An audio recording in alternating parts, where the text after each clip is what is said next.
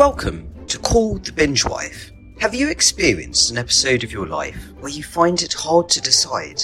We all go through seasons where it just seems we cannot find what we're looking for, eventually spiraling out of control while doom scrolling a menu with far too many options. That's when you need Call the Binge Wife.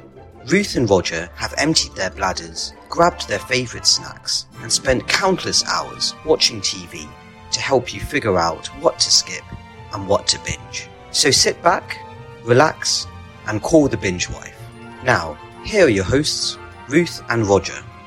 Thank you, Andrew. Welcome everyone to the show. Roger, what are we reviewing today? So we're going to be reviewing Andor, and it only has one season so far.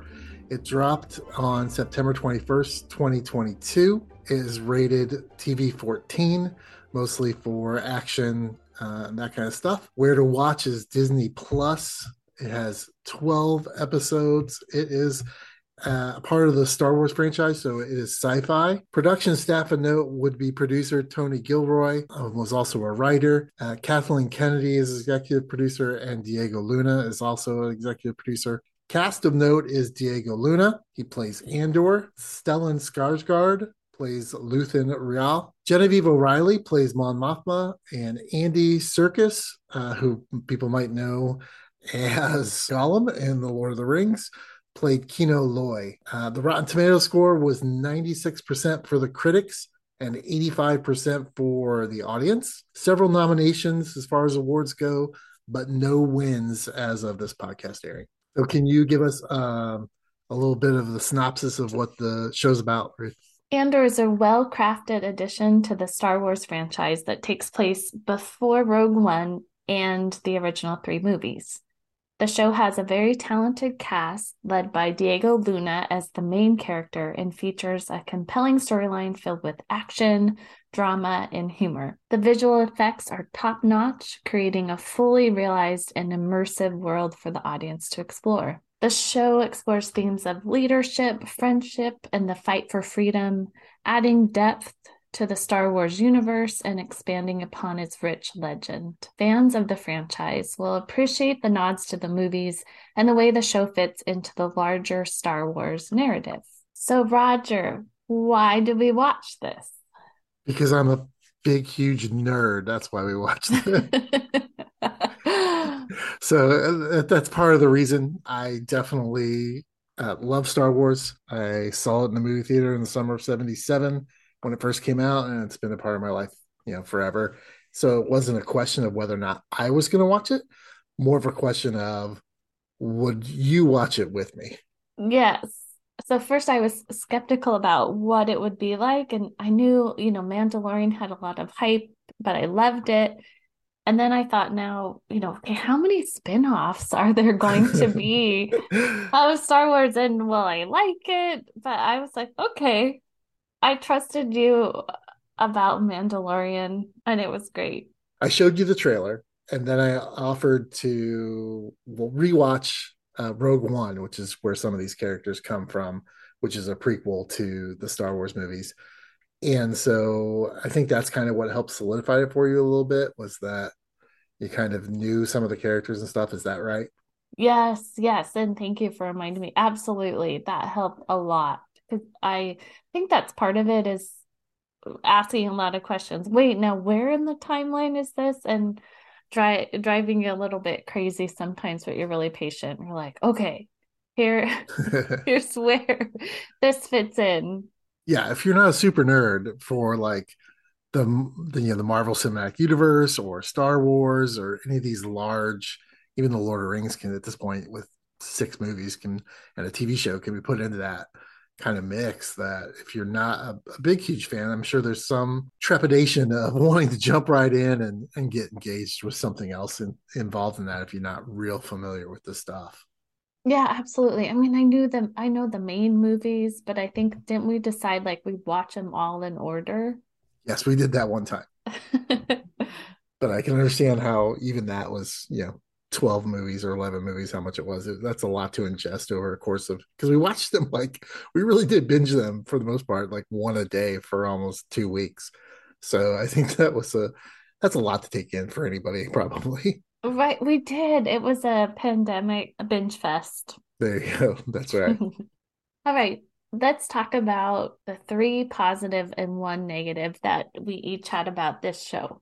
So, Roger, we'll start with you. What was your first positive? So the quality of this show is cinema quality, right? I mean, it's just absolutely gorgeous. The settings, the sets, props, all that stuff is amazing. If people don't know, over the last couple of years, the Star Wars shows on Disney Plus have been filmed in this space called the Void, which is all these LED screens all around the actors, and it's connected to a video game engine, and it's all very high tech and fancy. But they can basically project what they want to in actual angles, so that the these screens, the pictures on them, actually move. So it's not like a painting; it's actually video, and so they can film these you know big large landscape uh, images uh, while the actors are just in this you know small space. So that was not used uh, very much for this series.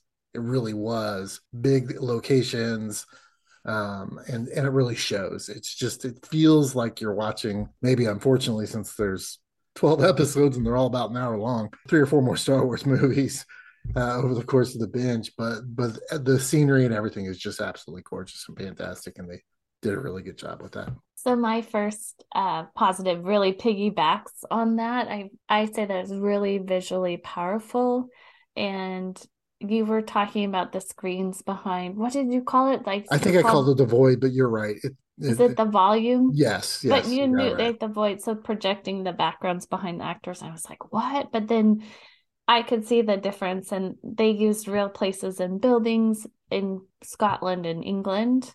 So that was really beautiful to see, and then to look up where the places actually were.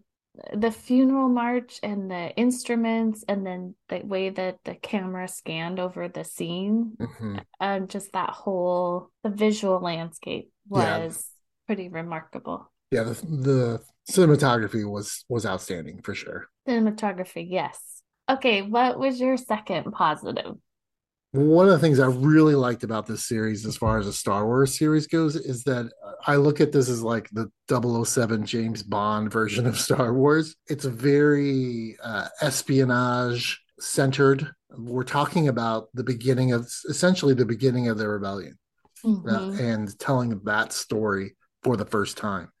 And so it kind of piggybacks kind of the sense of Rogue One, where it is very intense. There's a lot of different players, a lot of different moving pieces. It's like a James Bond movie. You know, there's a lot of intrigue, there's spies. It's it's almost like a mix between James Bond and uh, the Bourne series, you know, Jason Bourne, and you know, combining those things with the Star Wars universe. So I really have heavily enjoyed that aspect of it because I don't think it's anything we've really seen out of Star Wars movies eh, previously, where the shows and the movies are really kind of space operas or space westerns, and this is really like a yeah. space spy movie in, in a sense. Oh, that makes sense to me. I really like that that description. So yeah, that's kind of the way I looked at it. Is this this uh, space spy movie? What's what's your second thing you really liked about it? I really like the introduction of the rebel cause. Like you said, like setting up kind of the spy aspect or who were the good guys and bad guys. I mean, so that aspect, it's like a Western, right? But then there were so many other things at play. And they tackled topics like slavery, poverty, workplace tensions. I hmm. thought that was really interesting, right? And uh, corruption too and just really it just really brought me into the story from all sides. I was like oh that's interesting about the empire and that those workplace tensions that were happening it's like oh they're trying to compete and then on the other side really building the rebel cause and the beginning of it. So i felt that fire. Oh wanting the good guys to win. Yeah. Yeah. We we come into Star the Star Wars universe in 1977 with the first movie, and the rebels are already in place, right? There's already yeah. this rebel bases and these rebel commanders and all this kind of stuff. But this story really tells the start of all that. it's it's the revolution that bred the rebel alliance and so to me that's that's kind of almost gets to my next one actually uh, my next thing that i liked is it's focusing on this period in the star wars timeline there's no jedis yeah. uh, in this in this show because basically the empire you know it's not a spoiler the empire prequel movies killed off all the jedi or uh, a great portion of them through Order 66. So it's after Anakin's gone rogue and they've taken the clone troopers and killed all the Jedi, you know, and, and, so it's really this time period where the, the universe is kind of lost, right? The Empire is all that there is, there's no force against it. And this really shows like what it takes to be a rebel. yes. It, you know, what does it mean to have revolution and how does revolution start? And so this is very interesting to me because it's a time period that hadn't been covered in the movies, any shows, any of the cartoons. It, it really was. It's this kind of blank slate that they can work with to say, okay, how did we get here? How did we get to 1977 in the first Star Wars movie? And yeah. that, as as a history person, that like really excites me. And they did it in a much different way than, like I said earlier, that the stories had ever been told before. Yeah, I like that. And it's some yeah, you're a history person. And I think I'm someone I like the whole story or like what's the background? What's mm. where did it start? Or it helped make all of Star Wars it helped make a little bit more sense of it. Yeah, where it all started, where it came from. Yeah, connected those dots. What's your third positive for Andor? I really love Diego Luna in his role and building off the character in Rogue One and because you're reminding you know of course we saw rogue one somewhat recently and then watched the show i could connect with him immediately and i i really felt the tension in his struggle his struggle mm-hmm. between what without giving anything away like what he should do what he wanted to do what was going on for him. I thought he played the nuances of his character and the tensions within that really well.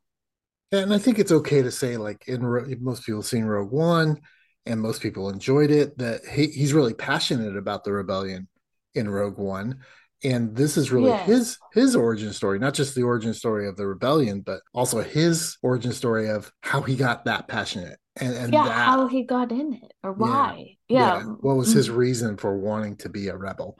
And and I think he did a, a really good job of toning down the passion to fit that storyline from what what we saw in Rogue One. Yes, I I would agree. Okay, so what was negative for you? Yeah, this one's a little picky, and it's one of those things where like I understand why they did it, but I'm not major happy about it. But it's the whole lack of alien races. Uh, this show primarily takes place telling the stories of humans, and there's a there's an extreme lack of alien races in the story, which is particularly more like the first three movies. Uh, where there weren't a lot, you know, Chewie was there, but the, there's not a whole lot of alien races. And I can understand somewhat why that might be. It's because humans tend to think they're superior than everybody else. And so Right, wait, there was no Jabba. Oh yeah, Chewie was in those. Yeah, I mean there were okay. yeah, there were a few aliens, but but they didn't carry as much weight, I think, uh, uh, in those stories.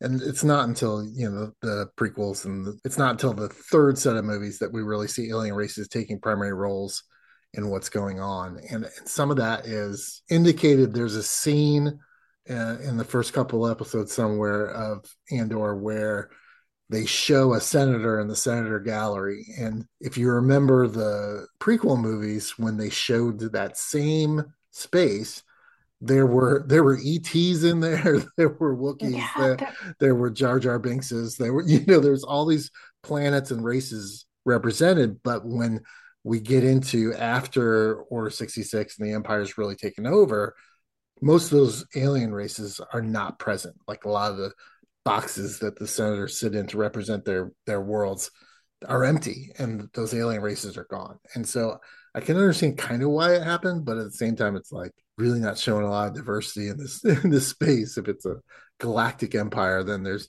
should be some alien races that are still relevant not just humans but it, it was very very human oriented i guess is the way i would say it yeah that was i'm so glad you brought that up because i I didn't notice it as much, or you pointed out those differences. And one thing I read, they were talking about how human centric it is around these topics, right? Like poverty or workplace tension. It's mm-hmm. very human oriented, and that was a good thing for some people too. Yeah, for, but for I don't humans. know why. right? Like for the humans, but what about yeah. the alien races? They're like, oh yeah. god. So I don't know how to. Yeah, the historical significance of no looking at the history of humans. Yeah, yeah, and even this fine, I'll give it away, but the Andor gets caught at some point and gets put in jail. And even all the people in the jail system Wait, are you supposed are, are human. It's, it's, all right. It'll be fine. I'm not going to tell what happened in the jail, but he, gets put in jail, and all the prisoners are humans, right? So, which indicates to me that the alien races are all gone. They don't matter. They're they're just dead. And so that, they've been, all been killed off. That, yeah, possibly because the emperor probably thought that they were inferior, right? I mean, everybody thought Jar Jar Binks was inferior. That's not easy. Yeah, it's it's not a hard thing to yeah. bring, bring up. You know, they made that character seem stupid, you know, mm-hmm. and yet he was a senator and galactic stuff. So it's just, I understand why they did it. I understand how it fits in the story. It just didn't feel the same. So what's your thing that you like didn't like or, or thought could be improved? It seemed a bit slow at first in mm-hmm. building the story. And I think we talked about that, didn't we? We and the episodes were a little bit longer. Oh yeah so but it, the scenery is beautiful and then i i asked you questions which you're pretty patient about. A couple of times you rolled your eyes like don't you remember which what where this is and what what's it all about? Because i'm like now remind me you know. Yeah. But i just thought of the quote slow and steady wins the race. And maybe it was good but for me then it i understood more and it built up the story and then it made the finale or the, it was is very rich.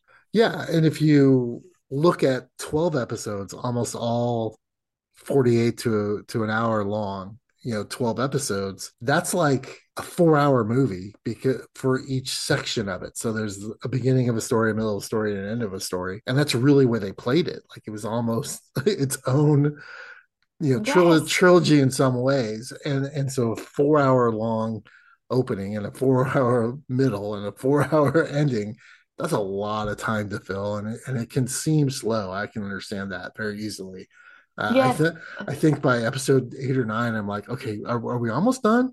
You know, then I, I looked it up and I'm like, oh my gosh, there's three more episodes. How can this, you know, how could this be? So it is. I agree with you. It's it's very long. There are some parts that are fast, and so each one of those beginning, middle, and end also have its own beginning, middle, and end. That's four yeah. hours long. So I, I think it can seem slow um, I don't feel like it's Lord of the Rings slow, but I, but it, but I think it does. It can seem slow. That's and, true. And that should be a, a, warning for some people that you got to be patient. There's a lot to watch. Mm-hmm. There's a lot to watch, but and then I was gonna be brutal and say like, well, just skip the whole first one, but that's really important. Right. Yeah. Yeah. Especially. I mean, they, they can't just blanketly take out the whole first part, right? Or it's like make it a little shorter. Yeah, that's what I mean. But... Yeah, they could have probably done it in nine. I mean, I think that's a fair. They could have done it in nine episodes instead of twelve. But eh, but I think Do you're you right. Think?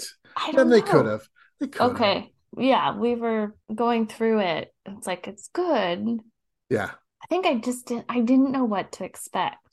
Yeah. So I think that like you said, there's so much in that first act of those first four episodes that really builds to the whole finale. The, the last four episodes couldn't do it without it. I just think that they, it was probably a little longer, maybe. But I'm a Star Wars fan, so I'm going to forgive that. yes. And actually, when like his the yeah the mother like that whole now that okay I'm thinking back and mm-hmm. remembering mm-hmm. the trajectory, it's like okay yeah so i would i would say to be aware of it but to just keep going enjoy the moments enjoy the slow but steady there you go because then it gets yeah it's got the whole thing it's a it's a lot it's a lot Range. of TV. Yeah, it's yeah. a lot of TV and it's got a lot in it. And it does like I love that terminology. It's got range. Um, you just gotta stick with it, and I think it'll, it'll pay off for most people. Yes. Okay, so skip it or binge it. Well, from there was no way I was skipping it. right. As a as a massive fan, and I know people that are bigger fans, but I there's no way I was going to skip it. The the only question for me was, would you would you not would you watch it with me? And it's because sometimes there are some nerdy nerdy things that I like to watch and do that I try not to subject you to. that I say, okay, well, this is probably a little over the line for her. This is may not capture her interest. You know, Titans on HBO is one of those where it's just like, ah, this is way too superhero-y, you know. And right. I'll, or... just I'll just watch it when I can. So so I think that yeah. for this show, if you're if you have any proclivities towards Star Wars, if you like Star Wars, especially if you liked Rogue One, you should binge this show. Uh, I think that anyone can find something in it, and that it's that it has merit as a TV, as good TV. If you're not into Star Wars and sci-fi, then you, you might want to skip it. But uh, but I think it's got some good stuff, and I go back to that uh, the espionage angle of it, the spy thriller, and all part of it that could probably capture just about anybody's attention. What about you? You know, you, would you rather have skipped it, or would, would you rather binged it? I think you're pretty spot on. Just going back to what you were saying about maybe the Titans. I don't know, but then it depends on if I'm tired or maybe I want to read a book or I want to do something else or I'm busy, but it seems to work out. So I think you have a good sense of that. But I think, yes, it is a must watch because one of the reasons is that you could almost watch it without any prior knowledge of mm-hmm. the franchise. But it is good to have someone explain some things to you, or if you have some knowledge of the other Star Wars stuff or movies at least. Um, and something I just thought of is that I appreciate I appreciated this opportunity because I was thinking back. I didn't go to the theater and watch it, but I think my brother did. And maybe it was mm. something. I don't know if this for sure what you think about this. Like it was for boys, mm. or it was the sense of back then, yeah, that it was more for boys to me. And they would play with their lightsabers. But hmm. I, I loved Princess Leia, but I don't think I saw it until later, and I'm not sure why that was. But I, my sisters weren't saying like, "Let's go watch this." It was mm. like my brother going with. Did he go with my now brother-in-law? That's a high yeah. probability. Mm-hmm. I'm just thinking back, so it's like, hey, yeah, this is for everybody. and the girls are uh, women um, are badass, and there's so many. They're such a big part of the rebel cause. Um, so I just appreciate being brought into the fold. Yeah, I mean, I think Princess Leia was definitely badass, but at the same time, it was kind of like a a gnat, right? Is a badass gnat or badass bee. Like you know, people were just kind of swatted oh, away and not paying yeah, attention to her. True, mm-hmm, where, that's true. Where now, I think the female characters in the Star Wars franchise are taken more seriously. Even Mon Mothra, Mothma is yes you know she's she's a very driven empire uh, supporter and stooge and so, you know she wants to climb the ladder and she wants to you know uh, break through and, and be seen as a, as a serious woman as a serious member of the empire and so yes th- that's much the- different than you know darth vader just kind of you know s- slapping leia away and saying okay i'm just going to destroy your planet leave me alone you know that's so, so, true and like Rey now or some of mm-hmm, the, yeah. the character building. Yeah. Yeah, for on sure. both sides, the rebel and the empire. Yeah. So I think that you're probably right. I mean, my sister was five years old to me. I was seven, mature 12. Maybe, maybe she didn't have a lot of interest in it in 77. I don't know. I'd Did have to answer that it? question. I don't oh, I don't remember. I'm gonna have to ask her, but I know now she yeah, has a lot more now... interest in it and she, she's watched Andor and she you know she, she said, "Yeah, it's pretty good." You know, so I I think that you know times change, things change, and, yeah. and but it's nice to see that they were able to kind of fit that historically uh, that change into the universe. Uh, yeah, very cool. And I know my nieces, probably most of them, right, are all about it. Mm-hmm. I yeah. think it's it's great. So the consensus is binge it uh, take a chance, uh, whether you're into sci-fi or fantasy or not. I think you'll find something that you'll enjoy. Uh, we appreciate you listening to the show. If you get anything out of this, you, you think Ruth and I are kind of cool and that, yeah, this is a good thing, please, please, please, uh, when you're done listening to this, leave a rating uh, and a review. It's the number one way folks can find us. Uh, you can help them do that by rating and ranking because it helps us move up in the algorithm for the this podcast servers, which is the number one way people find podcasts. So if you could do that for us, that'd be fantastic. Ruth, can you tell folks uh, where they can find us and get in touch with us? Yes, you can email us at callthebingewife at gmail.com or find us on Instagram at call underscore the underscore binge wife.